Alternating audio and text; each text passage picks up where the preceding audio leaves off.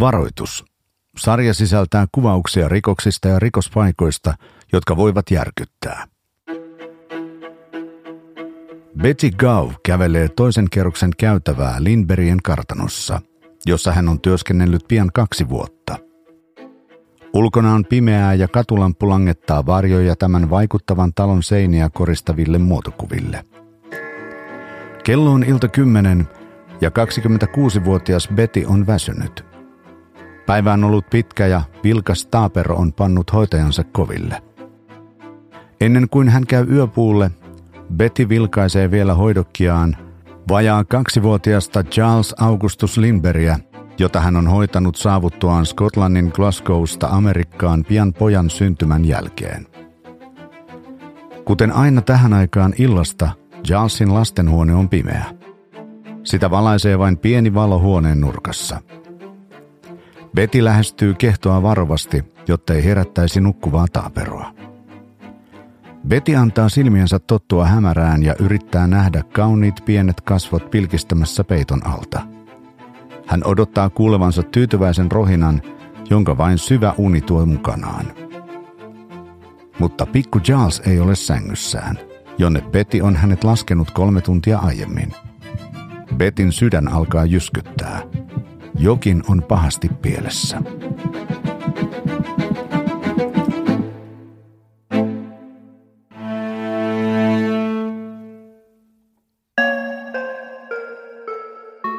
Tässä sarjassa esitellään erikoisimpia rikostapauksia eri puolilta maailmaa.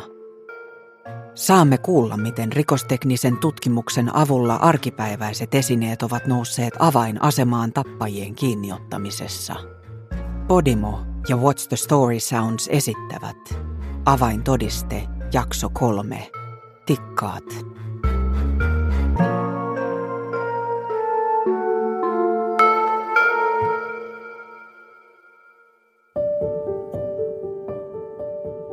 Charles Augustus Lindberg nuorempi oli jo vajaa kaksivuotiaana tunnettu halki Yhdysvaltojen. Tarkemmin sanottuna hän oli ollut sitä syntymästään lähtien. Hänen isänsä oli itse Charles Lindberg, Amerikan keskilännestä ponnistanut mies, jonka rakkaus ilmailuun teki hänet lopulta kuuluisaksi. Vuonna 1927 Lindberg oli lentänyt yksimoottorisella koneellaan The Spirit of St. Louisilla keskeytyksettä Amerikasta Pariisiin. Kuusi lentäjää oli yrittänyt aiemmin samaa ja kaikki heistä olivat kuolleet. Komea, mutta suhteellisen tuntematon Lindberg otti matkalleen mukaan vain kompassin, viisi litraa vettä ja viisi voileipää. Hän pesi kuuluisemmat kilpailijansa lunasti 25 000 dollarin palkinnon ja muuttui yhdessä yössä julkisuuden henkilöksi. Kun hän laskeutui 33 tuntia lähtönsä jälkeen Le Bourreen lentokentälle, jossa tuhannet ihmiset odottivat häntä.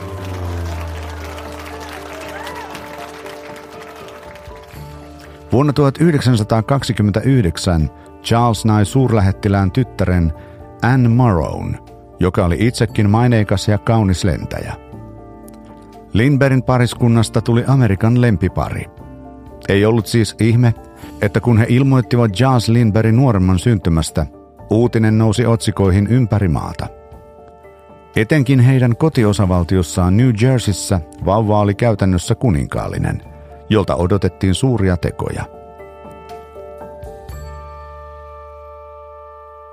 Lindbergit rakensivat itselleen suurta kartanoa, jossa Charles vauva oli kaikkien ihailun kohde. Kuinkas muutenkaan? Niin suloinen oli tämä vaaleakutrinen ja iloinen vauva, joka hymyili isoilla, tummilla silmillään. Pojan ympärillä häärivät hänen vanhempansa, Lindbergin talon henkilökunta ja tietenkin hänen hoitajansa Betty, tapasi pojan heti tämän syntymän jälkeen.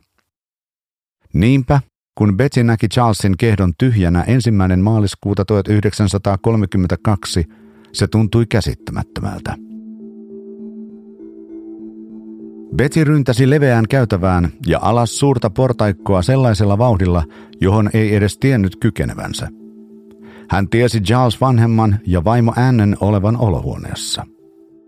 Betsy tiesi, etteivät he olisi siirtäneet lastaan tämän vuoteesta niin myöhään illalla, mutta juostessaan hän rukoili olevansa väärässä. Kun Betsy astui olohuoneeseen ja näki Lindbergien takkatulen valaisemat kasvot, hän tiesi, ettei ollut erehtynyt. Lapsi ei ole vuoteessaan, hän huohotti. Paniikki levisi välittömästi Charlesin ja Annen kasvoille. Seuraavassa hetkessä Charles jo ryntäsi ylös portaita. Anne seurasi hänen kannoillaan, ääni kirjaana kuin viulun kieli. Talo alkoi herätä, kun henkilökunta havahtui Mekkalaan. Tilanne alkoi valjeta kaikille ja jokaiseen huoneeseen sytytettiin valot. Charles vauva on kadonnut. Lapsi ei ole vuoteessaan. Toistelivat kaikki yhä uudestaan ja uudestaan hämmentynein ja kauhistunein äänenpainoin. Lastenhuoneessa Charlesia ja Annea odotti sama näky kuin Bettyä aiemmin. Tyhjä kehto, eikä heidän rakasta lastaan missään. Ikkunalaudalla oli kuitenkin viesti. Kiireessä raapustettu ja kirjoitusvirheitä villisevä viesti vaati 50 000 dollaria vastineeksi lapsen palauttamisesta. Nykyrahassa summa vastaisi vajaata miljoonaa ja se oli valtava summa rahaa 1930-luvun Amerikassa, jota koetteli suuri lama – Viestin kirjoittaja oli piirtänyt paperin oikeaan alakulmaan sarjan ympyröitä, pisteitä ja viivoja. Hän sanoi, että tämä piirros toimisi hänen allekirjoituksenaan, josta hänet saattaisi tunnistaa seuraavissa kirjeissä. Maksuohjeiden oli määrä saapua seuraavassa viestissä 2-4 päivän kuluttua. Koko talon väki oli järkyttynyt. Pikku Charles oli kidnappattu.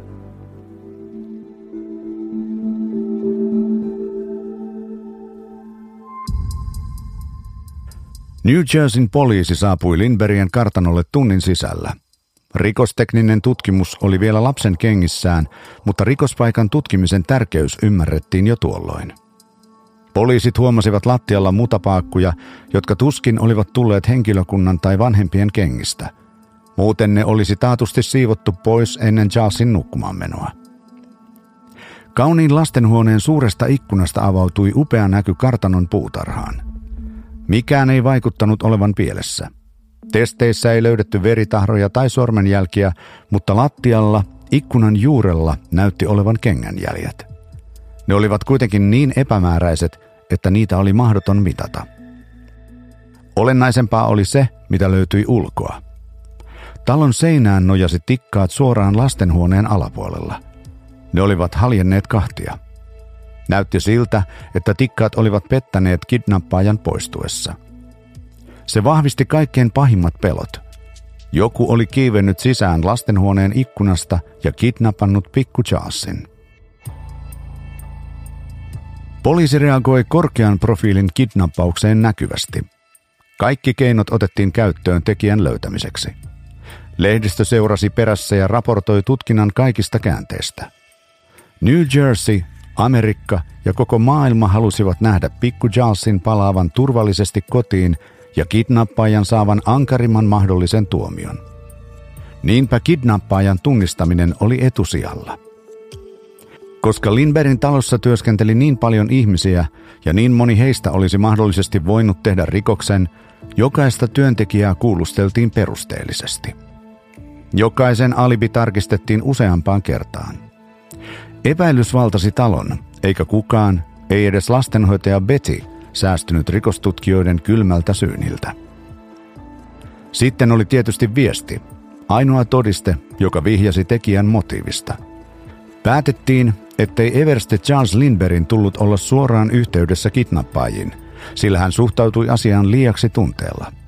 Mikäli pikku Charles aiottiin saada takaisin, heidän täytyi pysyä mahdollisimman objektiivisina – Lindbergien vaikutusvalta takasi, ettei tutkinta pysynyt paikallisella tasolla. Presidentti Roosevelt puhui tutkinnan puolesta ja FBI määrättiin tapauksen kimppuun J. Edgar Hooverin käskystä. Jopa pahamaineisia rikollispomoja Al Caponea ja Willy Morettia pyydettiin kääntelemään kiviä New Jerseyn alamaailmassa kidnappaajan löytämiseksi. Valitettavasti tuloksetta. New Jerseyn viranomaiset lupasivat Pikku Lidin turvallisesta palautuksesta 25 000 dollarin palkkion Lindbergien oman 50 000 dollarin päälle. Kaikki olivat varmoja, että tämä houkuttelisi jonkun astumaan esiin. Sitten, viisi päivää pikku Jalsin katoamisen jälkeen, uusi johtolanka ilmestyy Lindbergien oven eteen.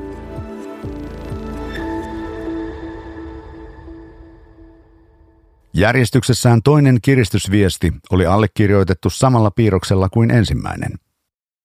Everst Lindberg avasi sen maaliskuun kuudentena 1932. Postin leima kertoi, että kirja oli lähetetty 30 kilometrin päästä New Yorkin Brooklynista kahta päivää aiemmin. Lunnasvaatimus oli nyt noussut 70 000 dollariin. Summa oli häkellyttävän suuri ja vain juuri ja juuri mahdollisuuksien rajoissa Lindbergien vaurauden ja julkisen aseman ansiosta. Kidnappaaja vaikutti tietävän tämän. Viesti valoi toivoa, että lapsi oli yhä hengissä ja että jos Lindbergit maksaisivat summan, poika pääsisi turvallisesti takaisin vanhempiensa syliin. Asian käsittelemiseksi järjestettiin poliisikonferenssi. Paikalla oli hätkähdyttävä joukko maan vaikutusvaltaisimpia ihmisiä, eri osavaltioiden poliiseja, syyttäjiä, poliitikkoja ja valtion virkamiehiä. He väittelivät siitä, mikä olisi oikea strategia näin poikkeuksellisen ja tunteita kuohuttavan rikostutkinnan ratkaisemiseksi. Mutta ennen kuin he ehtivät päästä mihinkään lopputulokseen, kidnappaajalta saapui uusi, kylmä viesti. Kolmannen lunnasvaatimuksen vastaanotti maaliskuun kahdeksantana Eversti Henry Breckenridge, Everst Lindbergin asianajaja. Kidnappaaja alkoi käydä kärsimättömäksi. Hän ei luottanut Lindbergin valitsemaan välikäteen, jonka vastuulla oli toimittaa lunnasrahat ja joka voisi helposti pettää kidnappaajan. Niinpä rikollinen vaati, että New Yorkilaisessa sanomalehdessä julkaistaisiin ilmoitus, jolla haettaisiin puolueetonta tahoa suorittamaan vaihto. Tässä vaiheessa tapaus oli noussut lehdistön ehdottomaksi ykkösaiheeksi. Kaikkialla Amerikassa käytiin pakkomielteisesti läpi tutkinnan yksityiskohtia. Tässä tapauksessa lehdistö loi sillan yleisön ja poliisin välille, mistä oli suuri apu. Ennen eläköitymistään tohtori John F. Condon oli työskennellyt koulun rehtorina. Hän asui New Yorkissa, Bronxin kaupunginosassa ja oli pohtinut tapausta lakkaamatta – Condon oli yhteisönsä arvostettu jäsen ja hyväsydäminen mies, joka oli raivoissaan Lindbergia kohdanneesta tragediasta. Niinpä hänellä oli pakottava tarve auttaa. John Condon kirjoitti artikkelin ja lähetti sen paikallislehteensä Bronx Home Newsiin. Artikkelissaan John tarjoutui välikädeksi Lindbergien ja kidnappaajan välille. Lisäksi hän lupasi maksaa ylimääräiset tuhat dollaria omaa rahaansa lunnasumman päälle. Seuraavana päivänä tohtori Condon sai kirjeen. Se oli kidnappaajan kirjeestä neljäs. Condonin artikkeli oli löytänyt tiensä kidnappaajan näköpiiriin ja tämä hyväksyi tarjouksen. New Jerseyn poliisin ja FBIn kehoituksesta myös Lindbergit hyväksyivät ehdotuksen. Suunnitelma vahvistettiin sarjassa kolumneja, jotka julkaistiin New York American nimisessä sanomalehdessä. Niissä Condonin kerrottiin käyttävän koodinimeä Chafsea. Niinpä kahta päivää myöhemmin John Condon valmistautui kohtaamaan kasvokkain Charles Lindbergh nuoremman kidnappaajan. Maaliskuun 12. päivänä John Condonin puhelimen pirinä lävisti hiljaisen asunnon Bronxissa. Soittaja puhui hitaasti ja ytimekkäästi hienoisella eurooppalaisella aksentilla. Soittaja kertoi Johnille, että viides viesti saapuisi pian – ja aivan kuten soittaja varoitti, minuutteja myöhemmin taksikuski pysähtyi Johnin asunnon eteen. Kuljettaja Joseph Perron kertoi myöhemmin poliisille, että muuan mies oli antanut hänelle kirjeen ja käskenyt toimittaa sen Johnin osoitteeseen. Aivan kuin jossain film noir-kohtauksessa viestissä luki, että tohtori Condon löytäisi seuraavan kirjeen metroaseman edustalle piilotettuna – John lähti välittömästi paikalle ja löysi kirjeen. Kuudennessa kirjeessä olleet ohjeet johdattivat Johnin Woodlawnin hautausmaalle 233rd Streetin ja Jerome Aveneun risteyksessä. John käveli siellä sydän takoen. Hän tiesi, että häntä katseltiin. Häntä ei seurannut vain kidnappaaja, vaan myös turvamies, jonka Lindberit olivat palkanneet hänelle. Turvamies pysytteli välimatkan päässä ja noin kymmenen minuutin jälkeen tumma hahmo tuli esiin varjoista. Hiljainen ääni oli sama kuin aiemmin puhelimessa. Mies sanoi, että myös hänen nimensä oli John. Hän sanoi olevansa Skandinaviasta ja edustavansa merimiesten joukkoa, joista osa oli miehiä ja osa naisia. Erääseen heistä hän viittasi nimellä numero yksi. Kidnappaaja John kysyi tohtori Johnilta, oliko hän tuonut rahat. Tohtori sanoi tuoneensa, mutta ei antaisi niitä ennen kuin näkisi pikku Charlesin elossa. Silloin kidnappaaja katosi taas varjoihin ja lupasi, että todisteita seuraisi pian. Seuraavien päivien ajan epätoivoiset Lindberit odottivat uusia uutisia. Heidän edustajansa tohtori Gondon pyysi toistuvasti lehdissä uutta yhteydenottoa puistossa tapaamaltaan mieheltä. Näin kävi vihdoin muutamaa päivää myöhemmin maaliskuun 16. päivänä tasan kaksi viikkoa pikku Charlesin kaappaamisen jälkeen. Seitsemäs lunnasvaatimus saapui paketissa Lindbergien kotiosoitteeseen ja itsensä Eversti Lindbergin käsiin – Paketissa oli vauvan uniasu. Vaatetta rystyset valkoisina puristanut Charles Lindberg vahvisti poliisille, että se kuului hänen pojalleen.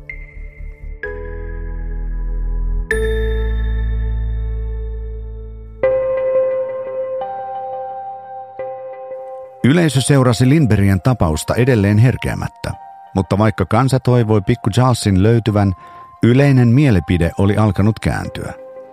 Toivo lapsen löytämisestä elossa oli alkanut hiipua.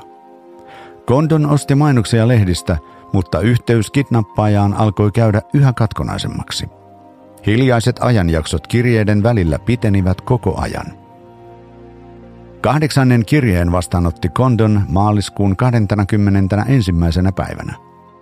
Siinä kidnappaaja tähdensi, että hänen, poliisin ja Lindbergien piti seurata kaappaajan ohjeita pilkulleen – Kirjeessä luki myös, että kidnappausta oli suunniteltu vuoden ajan. Jokainen yksityiskohta oli valmisteltu huolellisesti. Kidnappaajan panssarissa ei ollut heikkoja kohtia. Sen sijaan, että kidnappaaja olisi palauttanut pikku Jalsin kotiin ja vienyt tapausta kohti päätöstään, hän tuntui vasta lämmittelevän. Betsy Gove, pikku Jalsin hoitaja, oli ollut täysin musertunut siitä lähtien, kun oli löytänyt lapsen vuoteen tyhjänä vajaata kuukautta aiemmin. Niinpä hän puhkesi hysteeriseen itkuun, kun hän sattui törmäämään tärkeään todisteeseen, tumppuun, jota oli käytetty hänen hoidokkinsa vierottamiseen peukalon imemisestä. Charlesilla oli ollut tumppu siinä kohtalokkaana iltana, kun Betty oli viimeisen kerran pannut hänet nukkumaan. Miltei kuukautta myöhemmin, kun Betty käveli Lindbergien talon sisäänkäynnin edessä selvittääkseen päätään, hän huomasi sen lojuvan maassa. Se oli ollut siinä oletettavasti kidnappauksesta saakka. Tämän laajasti uutisoidun löydön myötä kidnappaaja löysi jälleen äänensä. Seuraavana päivänä Condon sai yhdeksännen viestin, jossa oli tuttu piirros allekirjoituksena – Kirjeen sävy oli aggressiivinen, ja kidnappaaja uhkasi nostaa lunnasvaatimuksensa sataan tuhanteen dollariin, mikäli rahoja ei kuuluisi pian. Sen jälkeen ohjeita alkoi saapua kiihtyvään tahtiin. Kymmenennessä viestissä Kondonin käskettiin hankkia rahat seuraavaksi illaksi. Yhdennentoista kiristysviestin toi Kondonille huhtikuun toisena nimettömäksi jäänyt taksikuski, joka oli saanut sen tunnistamattomalta mieheltä. Tohtori Condon löysi 12 viestin kiven alta kasvihuoneen edustalta osoitteessa 3225 East Tremont Avenue, Bronx, aivan kuten edellisessä kirjeessä oli kerrottu. Tämä 12 kirje johdatti Condonin jälleen tapaamaan kidnappaajan kasvotusten hautausmaan varjoissa. Elämänsä tärkeimmässä kohtaamisessa tohtori Condon tinki pikku Charlesin kidnappaajan kanssa – Lindbergien käskystä hän neuvotteli miehen laskemaan lunnasvaatimuksensa 50 000 dollariin. Hän kertoi kidnappaajalle tiukkaan sävyyn, että rahat luovutettaisiin vain vaihdossa 13 viestiin, josta kävisi ilmi lapsen olinpaikka. Tohtori Condon, tai Jeffsy, kuten kidnappaaja häntä kutsui, asetti tätä tarkoitusta varten rakennetun puulaatikon maahan. Siinä oli sovittu lunnassumma. Kidnappaaja vei kätensä takin taskuun, josta veti esiin 13 kirjeen. Tohtori Condon alkoi repiä kuorta kuumeisesti auki ja kidnappaja käveli tyynesti metsikköön kadoten pian näkyvistä. Miehen kasvot olivat palaneet pysyvästi tohtori Condonin mieleen, mutta päällimmäisenä hänen ajatuksissaan oli pikku Charles. Viesti kertoi, että kidnappattu lapsi oli turvassa veneessä nimeltä Nelly, joka oli ankkuroitu lähelle Martha's Vineyard-saarta Massachusettsin edustalla – Seuraavana aamuna poliisit vyöryivät Martha's Vineyardiin kuin riivattuina ja kansoittivat rantaviivan. Jokainen vene ja jokainen talo tutkittiin, mutta pikku Jalsia ei löytynyt. Häntä ei näkynyt missään. Epäusko ja epätoivo valtasivat ihmisten mielet. Poliisi teki vielä toisen etsintäkierroksen, mutta tulos pysyi yhtä sydäntä särkevänä. Ja niin viimeinenkin toivo hiipui pois. 12. toukokuuta 1932 William Allenin piti kiireisesti päästä vessaan. Rekkakuskin apulaisen toimenkuvaan kuului, että toisinaan hänen piti ajaa tuntien ajan ilman taukoja. Nyt hän kuitenkin pyysi lyhyttä taukoa rekan varsinaiselta kuljettajalta.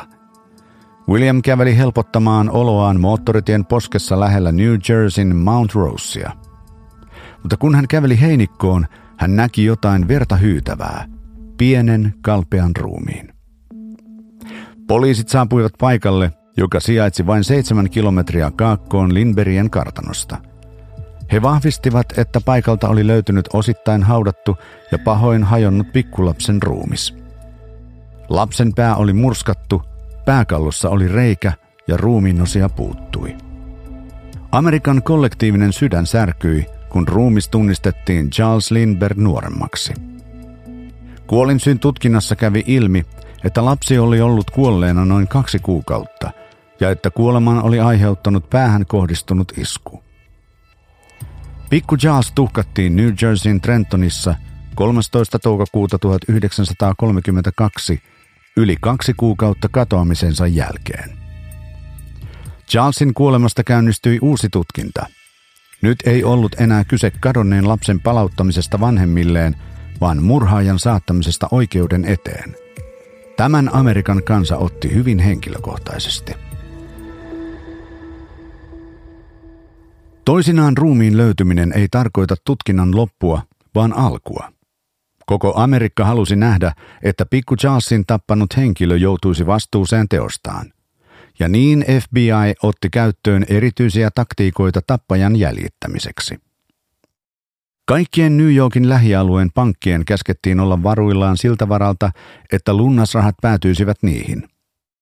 Ennen kuin tohtori Kandon oli luovuttanut 50 000 dollaria kidnappaajalle, jokaisen setelin sarjanumero oli kirjattu tarkoin ylös.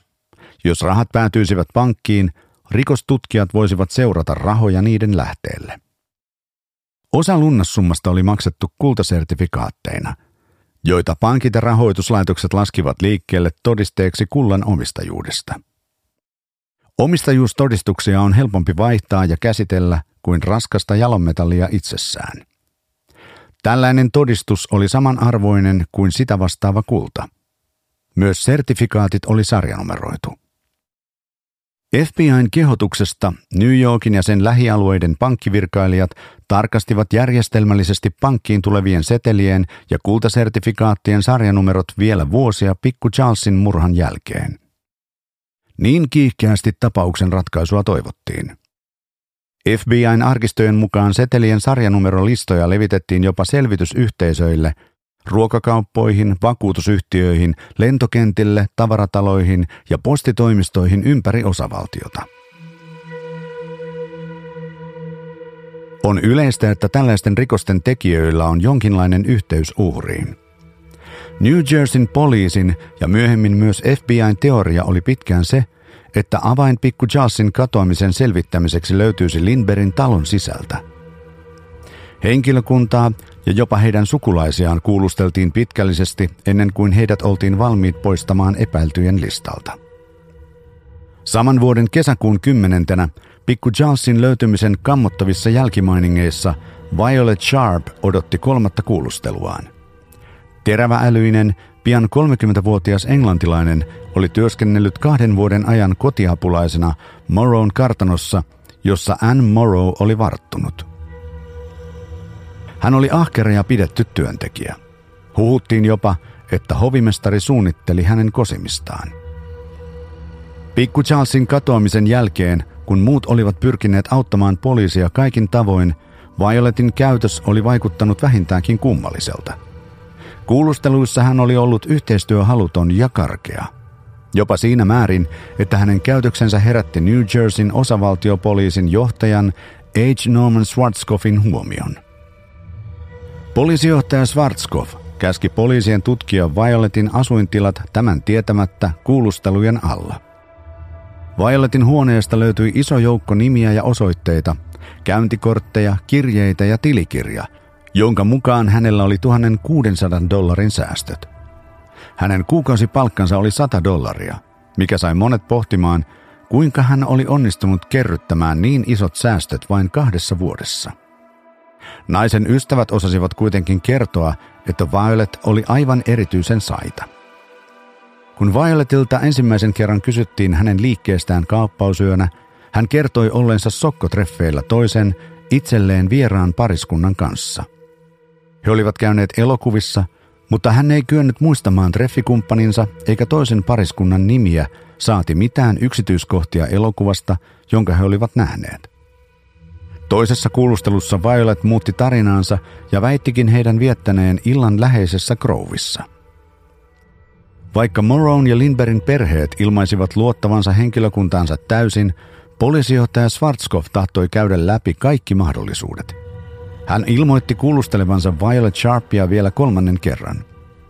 Erityisesti häntä kiinnostivat neiti Sharpin seuralaiset ja epätavallinen säästötili.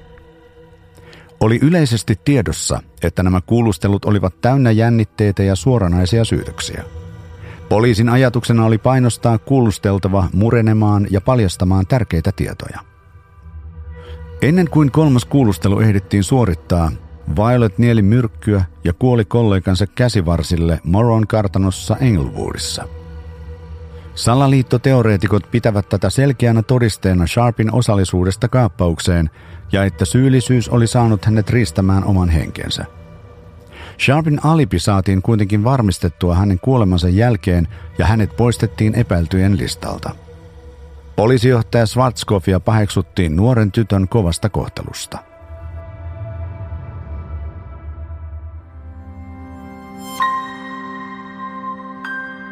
Poliisi joutui taistelemaan ennen näkemättömän yleisövihjevyöryn kanssa. Useimmat vihjeet tulivat ihmisiltä, jotka halusivat aidosti auttaa tutkinnassa. Ihmisiltä, jotka uskoivat tietojensa olevan jakamisen arvoisia. Rikostutkijat kahlasivat läpi jokaisen saamansa vihjeen. Valitettavasti joukossa oli suuri määrä vääriä vihjeitä ihmisiltä, jotka halusivat saada julkisuutta tai herättää hämmennystä. Osa taas näki tilanteessa tilaisuuden tienata rahaa.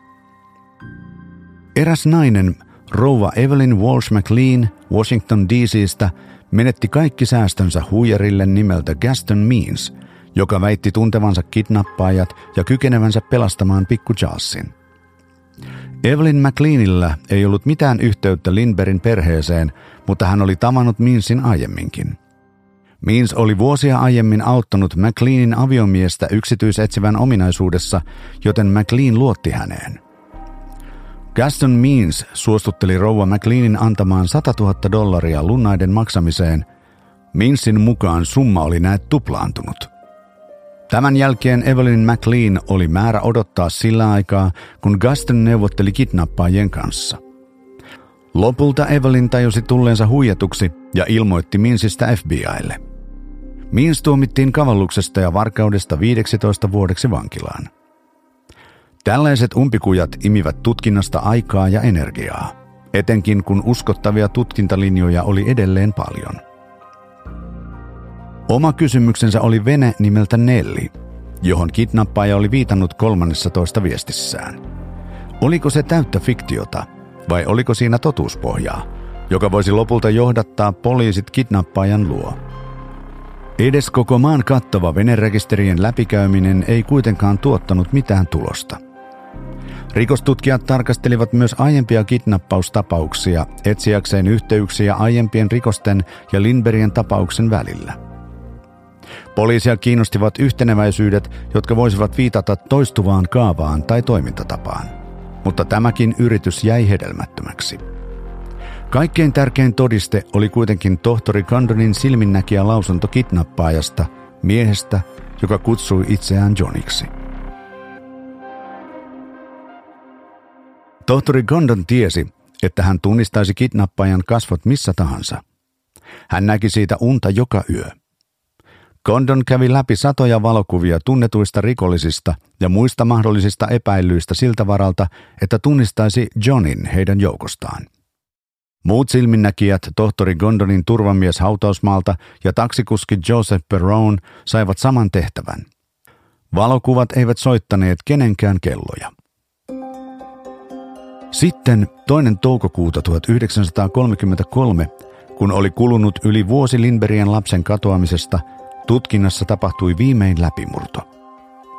Yhdysvaltain keskuspankin New Yorkin aluepankki oli löytänyt holvistaan lähes 310 dollarin kultasertifikaattia. Ne kaikki oli luovutettu kidnappaajalle osana lunnassummaa. Sarjanumerot vastasivat täydellisesti poliisin laatimaa listaa. Pankin mukaan eräs mies oli tallettanut ne kaikki yhdellä kertaa. Talletuskuitit tutkittiin välittömästi. Paitsi että niissä luki henkilön nimi, niissä luki myös osoite.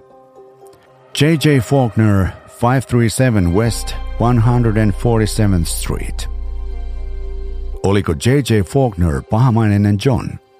Oliko osoite hänen kotiosoitteensa? Poliisi kävi välittömästi toimeen. Yhä surun murtavat Lindberit pidättivät hengitystään, kun toisella puolella osavaltiota poliisi mursi asunnon oven ja ryntäsi sisään. Hyvin nopeasti kävi ilmi, ettei asunnossa asunut ketään sen nimistä.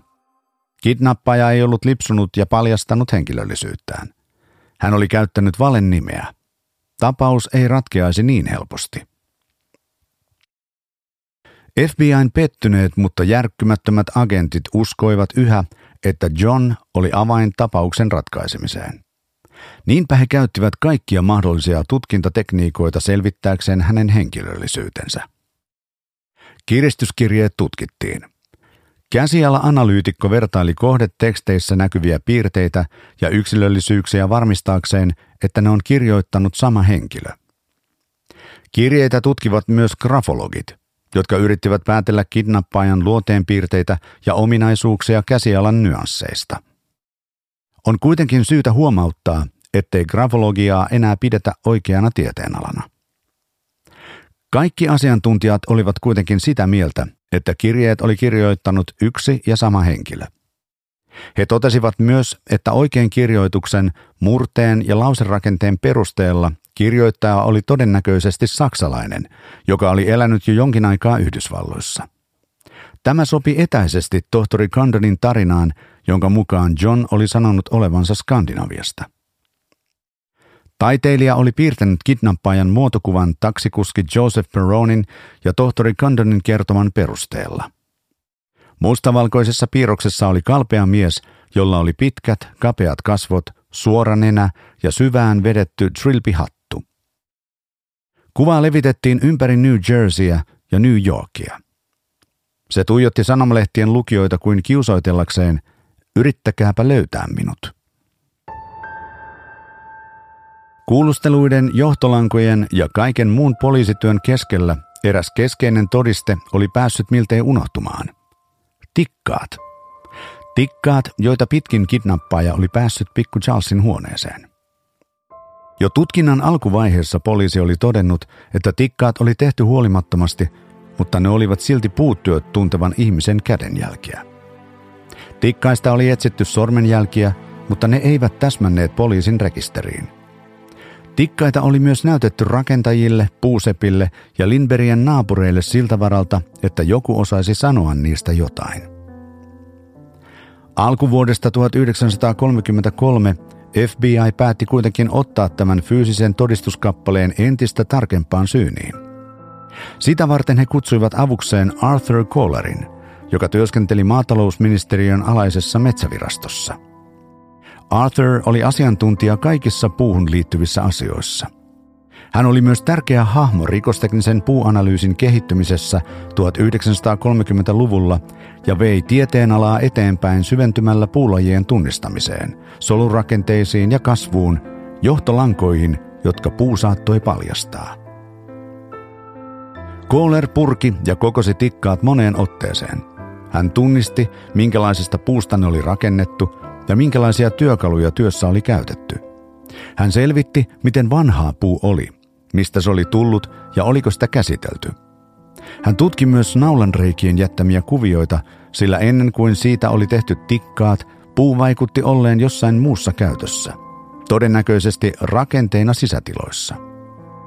Kohler teki kenttäretkiä Lindbergien kartanoon ja tehtaille jäljistääkseen puun alkuperän – kaikki johtopäätöksensä hän summasi raporttiin, joka myöhemmin näytteli keskeistä osaa kidnappajan oikeudenkäynnissä. Kukaan ei vielä tiennyt, että tikkaat olivat tämän tapauksen savuava ase.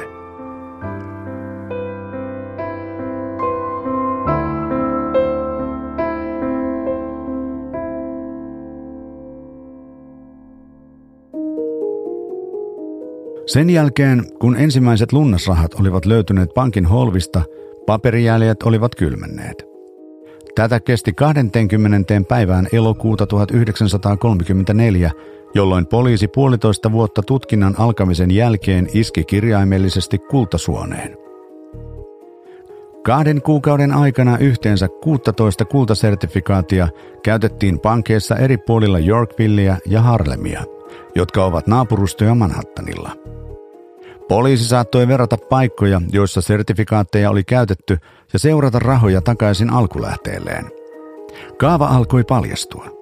New Yorkin ja Westchesterin piirikunnan pankkivirkailijoiden käskettiin olla varpaillaan.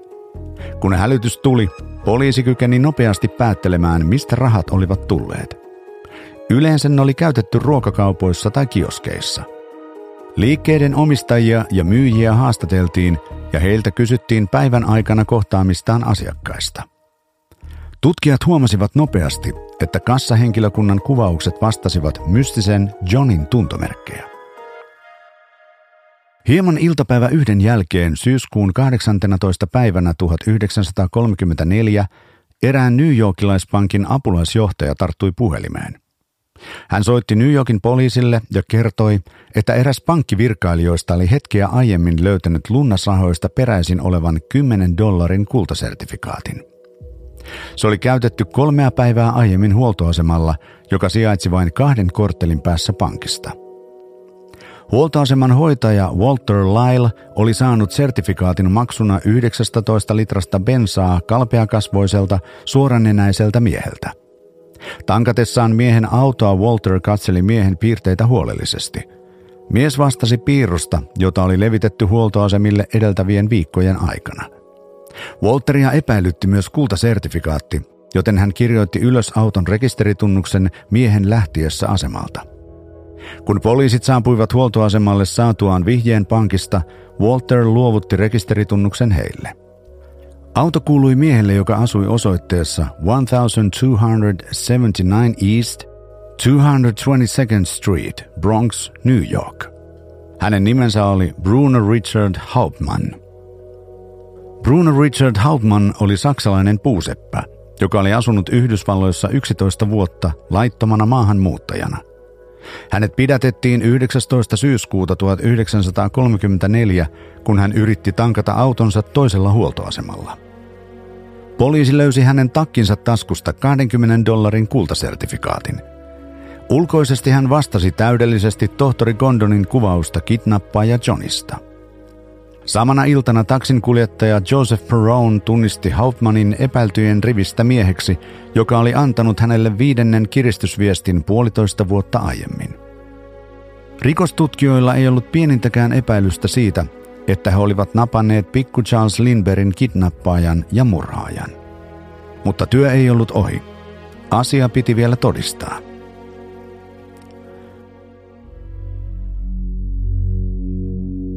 Bruno Richard Hauptmannin oikeudenkäynti alkoi 3. tammikuuta 1935 New Jerseyssä ja kesti viisi viikkoa. Kansa seurasi sen etenemistä kiihkeänä.